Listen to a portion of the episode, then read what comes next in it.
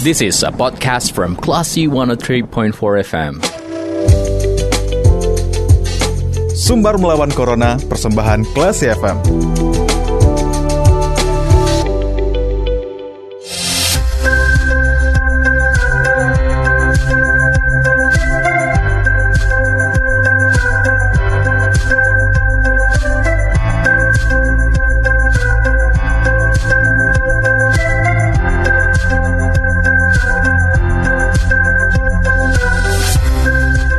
103,4 Kelas FM bersama kita lawan Corona. Kelas People, saatnya Anda kembali mencermati sumber melawan Corona, persembahan Yayasan Semen Padang, Semen Padang Hospital. Dan untuk sumber melawan Corona kali ini kita sudah tersambung bersama Bapak Devriman Jafri selaku epidemiolog Universitas Andalas yang akan berbicara seputar PPKM level 3 menyambut libur hari Natal dan juga tahun baru 2022 itu ternyata dibatalkan. Langsung kita sapa. Assalamualaikum, selamat sore Pak Dev. Ya, Waalaikumsalam. Gimana kabarnya Pak Dev sore hari ini? Alhamdulillah, salam oh. sehat buat kita semua. Ya. Alhamdulillah, Pak Dev. Nah, kebijakan pemerintah berubah kembali nih terkait dengan penerapan PPKM level 3. Sebelumnya di bulan November kita sudah di uh, diberitahu oleh pemerintah kalau ada penerapan PPKM level 3. Tapi kemarin kita dapat kabar lagi nih kalau keputusan tersebut ternyata dibatalkan. Gimana tanggapan Pak Dev dengan keputusan ini? Ya, uh, tentu ini beragam ya kalau kita melihat uh, ya perspektif dari uh, anggapan masyarakat. Tapi saya sebagai apa epidemiolog uh, melihat ya ada dua kemungkinan. Yang pertama adalah ya tentu bisa saja keputusan ini diambil berdasarkan kajian yang memang komprehensif gitu. Karena memang pertimbangan-pertimbangan, nah mungkin juga termasuk indikator-indikator yang dilihat dan termasuk juga ancaman um, apa namanya uh, terkait dengan risiko uh, terjadinya lonjakan kasus ke depan. Nah, tapi di sisi lain juga mungkin ada perspektif bahwa ya ini kan tarik ulur ya di dalam uh, tidak konsisten di dalam uh, penerapan ini. Padahal kan sudah jauh-jauh hari ya tentu juga kita melihat uh, berdasarkan pengalaman tahun lalu hmm. yang seharusnya pembatasan itu dilakukan seperti itu. Nah, saya juga melihat ada juga nih wacana uh, beberapa informasi yang diterima ini hanya hanya merubah mungkin di dalam uh, pembatasan yang dilakukan ini berubah wujud saja seperti itu khusus untuk uh, Nataru ini. Nah saya melihat kalau kita melihat perbandingan tahun lalu dan termasuk juga potensi ke depan, nah seharusnya kan memang uh, pemerintah harus komprehensif melihat itu gitu. Hmm. Nah, sedangkan uh, dengan pembatasan yang tarik ulur ini nanti takutnya ini tidak menjadi apa ya presiden buruk juga bagi pemerintah dalam pengendalian. Nah, siapa akan mengambil risiko itu? Nah, satu yang saya uh, apa namanya sampaikan ketika ini dibatalkan, nah ini kan tanda kutip ya, jangan-jangan yeah. nanti berubah lagi. Ini bukan dibatalkan, tapi hanya merubah skenario nya saja seperti itu. Hmm. Nah, intinya adalah pemerintah telah mengambil sikap bahwa uh, apa namanya uh, menerima konsekuensi uh, risiko terburuk lah seperti itu. Nah, kalau berdasarkan apa data-data yang saya lihat memang kondisi ini kan memang kondisi yang uh, apa namanya ya melandai dan memang beberapa provinsi melaporkan kasus tidak ada. Contoh kita di Sumbar ini juga nol gitu. Tapi perlu diingat uh, bahwa kondisi ini kan masih status pandemi Tidak kita artinya pandemi tidak melihat batas. Uh, dengan apa namanya jenis yang sekarang ini kan propagated spread ya artinya dia bergelombang gitu. Dan kita belum bisa memastikan apakah benar-benar penurunan kasus ini benar-benar pengendalian apakah uh, terhadap vaksinnya sendiri atau virulensi virusnya. Nah, termasuk juga nanti uh, apakah memang masyarakatnya memang sudah patuh di dalam menerapkan prokes ini gitu. Nah ini kan perlu apa eh, semacam kajian yang komprehensif yang disampaikan apa pertimbangan pemerintah. Hmm. Nah yang saya tangkap itu kan bicara vaksin uh, karena capaian di Jawa Bali itu kan sudah mencapai uh, 70 lah untuk dosis yang keduanya, sedangkan yang dosis adalah 60 gitu loh, hampir-hampir mencapai 60. Hmm. Nah karena Jawa Bali menjadi epicentrum, nah mungkin saja ini menjadi salah satu pertimbangan bahwa kita ini sudah uh, apa namanya antibodi itu sudah terbentuk, herd immunity itu sudah terbentuk. Nah, padahal kajian itu ya belum benar disampaikan apakah itu hari ini karena vaksin atau memang orang terinfeksi secara alamiah gitu. Hmm. Nah ini kan harus masyarakat awam harus paham ini. Nah tentu kan menjadi perdebatan adalah ini saya juga sampaikan karena memang uh, pemirsa apa cost people di mana pun berada Nah, kenapa sih perdebatan bicara mobilitas gitu? Kenapa ini dibatasi? Ini sebenarnya formulanya sederhana saja. Pembatasan mobilitas itu kan bentuk apa namanya uh, intervensi di dalam pengendalian. Jadi formulanya adalah ketika orang banyak bergerak, artinya mobilitas ini uh, berfluktuatif, artinya orang banyak bertemu karena penularan itu bicara orang ke orang. Nah, potensi itu terinfeksi ketika bertemu ketika tidak menerapkan prokes, hmm. nah ini kan menjadi terjadi penularan gitu loh. Nah penularan terjadi, semakin banyak penularan, potensi mutasi pun juga akan lebih besar terjadi. Nah makanya nanti di ujungnya adalah ya tentu kan kematian. Semakin banyak orang uh, terinfeksi tentu juga probabilitasnya. Nah ada satu yang menjadi uh, yang perlu saya sampaikan juga bahwa perbedaannya sekarang ancaman itu kan omikron yang yang selama ini uh, beredar yang sudah di apa namanya diinformasikan. Yang terdekat di kita kan saya Hong Kong dan Australia kan sudah uh, confirm itu. Betul. Atau juga baru baca memberita ya mungkin masyarakat juga baru baca. Ini juga uh, terdeteksi juga di Jakarta tapi masih belum dikonfirmasi oleh Kemenkes. Mm-hmm. nah karena gini Artinya dalam tes PCR dengan regen yang ada sekarang itu, kalau memang terdeteksi pada protein S-nya itu, Nah kalau memang uh, ya selama ini kan yang ininya kan banyak nanti uh, takutnya tidak terdeteksi ini dianggap varian yang di luar yang uh, varian delta uh, apa namanya alpha dan yang sebelumnya seperti itu. Nah ini dianggap bisa saja ini omikron bisa saja dia varian yang baru. Gitu. Hmm. Makanya jangan terlalu buru-buru ketika ini tidak terdeteksi PCR jenis protein yang yang biasanya kan R, nah sedangkan ini kan mutasikan yang yang spike yang S ya kan. Nah ini harus hati-hati juga kita melihat, makanya kita tunggu dulu. Nah ini kan masuknya Jakarta, makanya kita tepatnya itu memang epicentrum epicentrum selama ini Jakarta Bali. Okay. Nah seharusnya saran saya karena memang uh, ini salah satu uh, potensi itu Nah, karena memang dibandingkan dengan Delta, memang uh, Omikron ini kan angka kematiannya lebih kecil. Tapi perlu diingat, yang dilaporkan di Afrika itu adalah uh, kebanyakan terdeteksi adalah remaja atau uh, dalam hal ini mahasiswa gitu loh. Hmm. Nah, artinya yang mungkin bisa saja kondisi apa kelompok ini kan tidak terlalu risiko tinggi terhadap kematian. Nah bayangkan ini kan lagi didalami, jangan-jangan nanti juga uh, misalnya yang ter eh, terinfeksi orang-orang yang berisiko tinggi, komorbid dan termasuk juga lansia. Nah ini yang kita takutkan akan menjadi masif seperti itu. Baik, Pak Dev. Ya. Oke, okay. Pak Dev tadi uh, Pak Dev juga menyinggung soal bagaimana dengan uh, varian baru ini seperti Omikron sudah banyak kita dengarkan beritanya. Nah juga uh, dengan persepsi masyarakat yang ketika setelah divaksinasi mereka merasa aman dari virus COVID, terus juga dengan uh, adanya vaksin pun mereka malah abai dengan prokes. Nah, untuk menghadapi uh, hari libur Natal dan juga tahun baru 2022, apakah Pak Dev yakin dengan uh, pembatalan ini malah uh, tidak meningkatkan uh, dari kasus baru positif COVID-19 itu sendiri di Indonesia, Pak Dev? Nah, artinya bahwa gini, eh, pemerintah kan meyakini gitu, meyakini bahwa vaksin efektif. Padahal kan belum ada buktinya gitu. Kajiannya sudah dilakukan apa belum? Mm -hmm. Nah, kita melandai pun kemarin pas waktu Delta varian Juli itu signifikan turunnya itu juga belum dibuktikan kenapa turunnya sangat drastis. Apa vaksin pada kondisi itu 30% itu juga sudah efektif di dalam menurunkan atau memang orang banyak terinfeksi malah justru mungkin ya vaksin secara alamiah hmm. antibodi yang terbentuk karena orang yang terinfeksi dari virus utuhnya jangan-jangan gitu kan. Hmm. Nah ini kan keraguan ini harus dijawab gitu loh. Nah tapi kan vaksin merupakan sebuah ikhtiar uh, oleh apa namanya sama sama sama ibaratnya gini intervensi yang dilakukan PPKM ini sama dengan vaksin ini sebentuk intervensi sebenarnya hmm. untuk di dalam apa namanya ikhtiar di dalam kita bisa melindungi terjadinya penularan.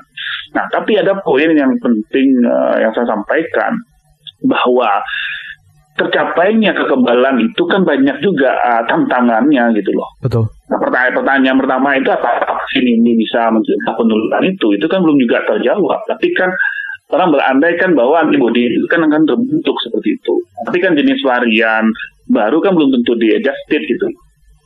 Nah, berbeda dengan mungkin yang virus utuh yang orang yang terinfeksi. Biasanya kan lebih sel memorinya lebih dikenal gitu.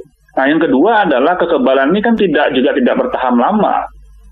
Ya kan? Dengan varian apa namanya uh, uh, jenis vaksin yang berbeda gitu kan. Hmm. Nah ini kan perlu dievaluasi terus itu dulu waktu efektivitas vaksin ya efikasinya itu uh, waktu pas uh, fase 3 itu dilakukan itu 65 sekian.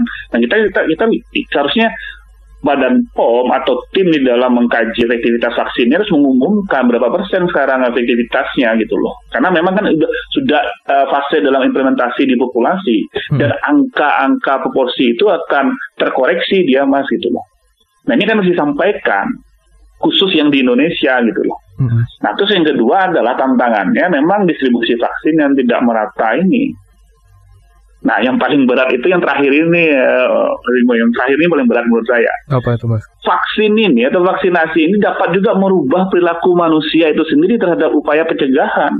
Oke. Okay. Yang tadi merasa kebal akhirnya prokes nggak jalan gitu loh. Betul sekali. Padahal vaksin belum tentu menjamin kan gitu. kan tadi saya katakan itu ya. Ini harus dipahami oleh masyarakat.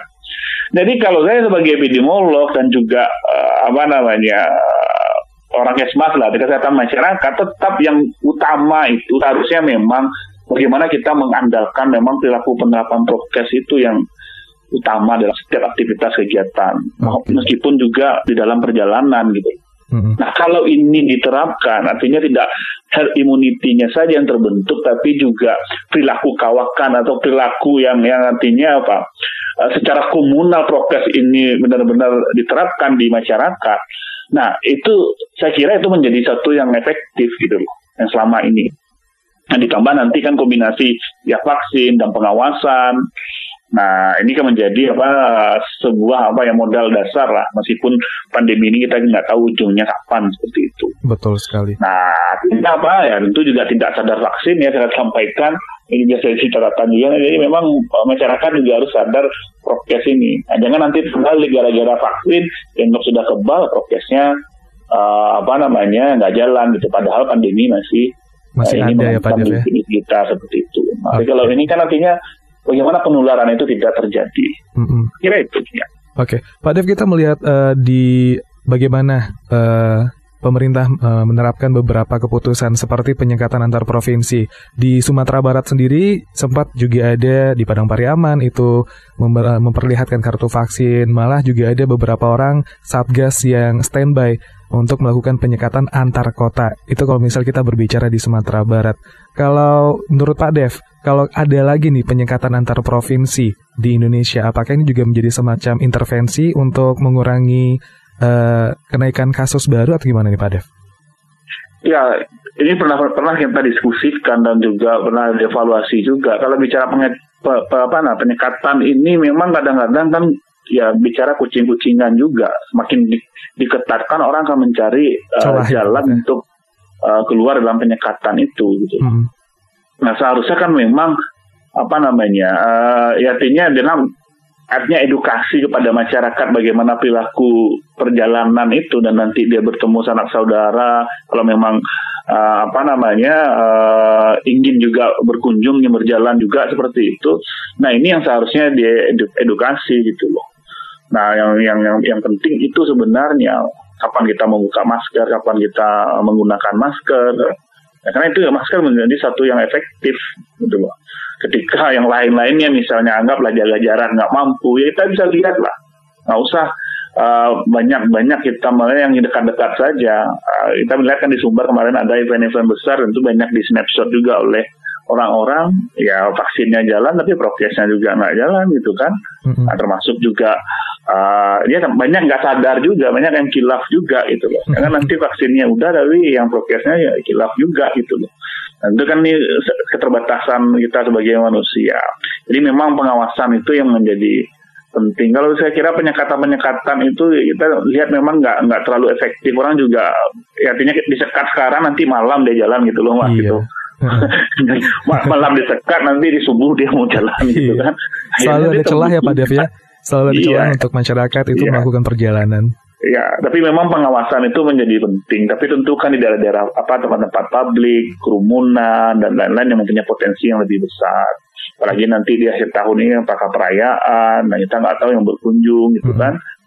Atau yang lebih kalau kita kalau apa namanya yang Muslim biasanya kalau Natal jelas orang akan ini. Tapi yang mungkin paling memanfaatkan waktu liburan itu ya tempat-tempat wisata kan lebih diperketat seperti itu. Oke. Okay. Ya mungkin bisa dijalankan, tapi apakah itu dibatasi atau ya ada persyaratan kita lihat itu kan lebih efektif gitu loh menurut saya. Jadi jangan yang dianggap apa namanya terlalu uh, menakutkan juga gitu. Nah, tapi kan prokes jalan kita juga senang gitu. Ya ibaratnya gini loh, dulu kita takut uh, makan kan di tempat apa restoran gitu kan. Iya. Ya maksudnya kan artinya kan takut kan bahwa oh ya terjadi penurunan sekarang kan coba lihat kita kalau masyarakatnya cerdas dia melihat kalau restorannya prokesnya jalan oh kita lebih nyaman makan di sini ya masyarakat pun juga seperti itu mampu juga menilai gitu ketika kita lihat tempat wisatanya ini oh kayaknya uh, ini potensinya lebih besar. Kita cari yang lain. Atau kita mencoba ketika orang tidak menggunakan masker kita kita ini pakai masker gitu loh. Hmm. jangan sama-sama gitu loh kan? Iya. nah kita nggak tahu uh, tadi yang saya sampaikan di awal. Karena apa? Jangan hanya melihat dari data-data yang di luar saja. Karena animo masyarakat yang uh, untuk dites ini sangat menurun. Dan ditambah dengan apa namanya testing kita juga tidak semasif yang dulu. Nah, akhirnya bisa saja gelombang ketiga itu tidak terjadi karena data tidak terlaporkan. Sebenarnya orang banyak terinfeksi hmm. dan ditambah dengan gejala-gejala berat yang tidak uh, banyak gitu kan, akhirnya memang rumah sakit pun nggak penuh. Nah, takutnya nanti ketika gejalanya mulai banyak yang berat, termasuk juga uh, populasi yang berisiko tinggi, nah ini kan jadi lonjakan di rumah sakit. Akhirnya apa? Surveillance kita tidak jalan, early warning system kita tidak jalan di awal. Akhirnya ya kelambakan. Iya. Ya sama. Siapa yang memprediksi dulu delta varian pada bulan uh, Juli itu, padahal sebenarnya Januari sudah masuk. Betul sekali. Nah, ya, saya takutnya gitu. Omikron sebenarnya sudah masuk misalnya kan. Nah, kita masih berleha-leha dibuka ini. Nanti outbreaknya itu ya kita lihat lah di ujungnya. Tentu kan kita tidak berharap kan. Nah, hmm. biasanya setelah mobilitas itu tinggi, yang kita bisa lihat kan setelah lebaran, lebaran haji gitu kan nah, dan ditambah dengan tidak apa namanya uh, konsisten di dalam penerapan gitu. Nah saya kalau dari, dari data saya analisis itu kalau Indonesia kemarin tidak menerapkan ppkm darurat itu, nah mungkin tidak semelandai yang saat sekarang ini. Baik. Dan saya bisa membuktikan itu bahwa persis artinya kebijakan ppkm darurat itu sangat tepat dilakukan pada waktu uh, delta varian itu menjadi objek pada uh, Juli kemarin itu dan baru melandai ke Agustus dan September itu. Baik, Pak. Jadi kalau kita bandingkan data-data apa namanya data kapan diberlakukan PKM itu kalau kita layer gitu ya dengan data apa namanya eh, kapan kasusnya puncaknya itu hmm. itu persis gitu. Nah, ada rentang waktu di, di, dilihat itu. Baru setelah itu baru dia oh, melandai secara signifikan. Baik, Pak Dev. Ya. Uh, kita harapkan semoga juga masyarakat uh, melek juga ya terkait dengan informasi ini dan kita harapkan nanti di uh, Nataru, Natal dan Tahun Baru 2022 masyarakat bisa lebih sadar protokol kesehatan meskipun sudah divaksin. Baik Pak ya. Dev, terima kasih banyak waktunya ya. di sore hari ini. Ya. Selamat okay. bertugas kembali dan sampai ketemu di lain kesempatan. Assalamualaikum. Waalaikumsalam. Baik, kelas people, ada Pak Devriman Jafri selaku epidemiolog Universitas Andalas yang sudah berbincang seputar uh, keputusan pemerintah yang membatalkan PPKM level 3 untuk uh, hari libur Natal dan juga Tahun Baru 2022. Uh, eh, demikian sumber melawan corona kali ini, persembahan Yayasan Semen Padang, Semen Padang Hospital. Kita ke program selanjutnya. Terima kasih. Anda sudah mencermati program Sumber Melawan Corona. Cermati podcast obrolan ini di www.classfm.co.id atau download aplikasi Class FM.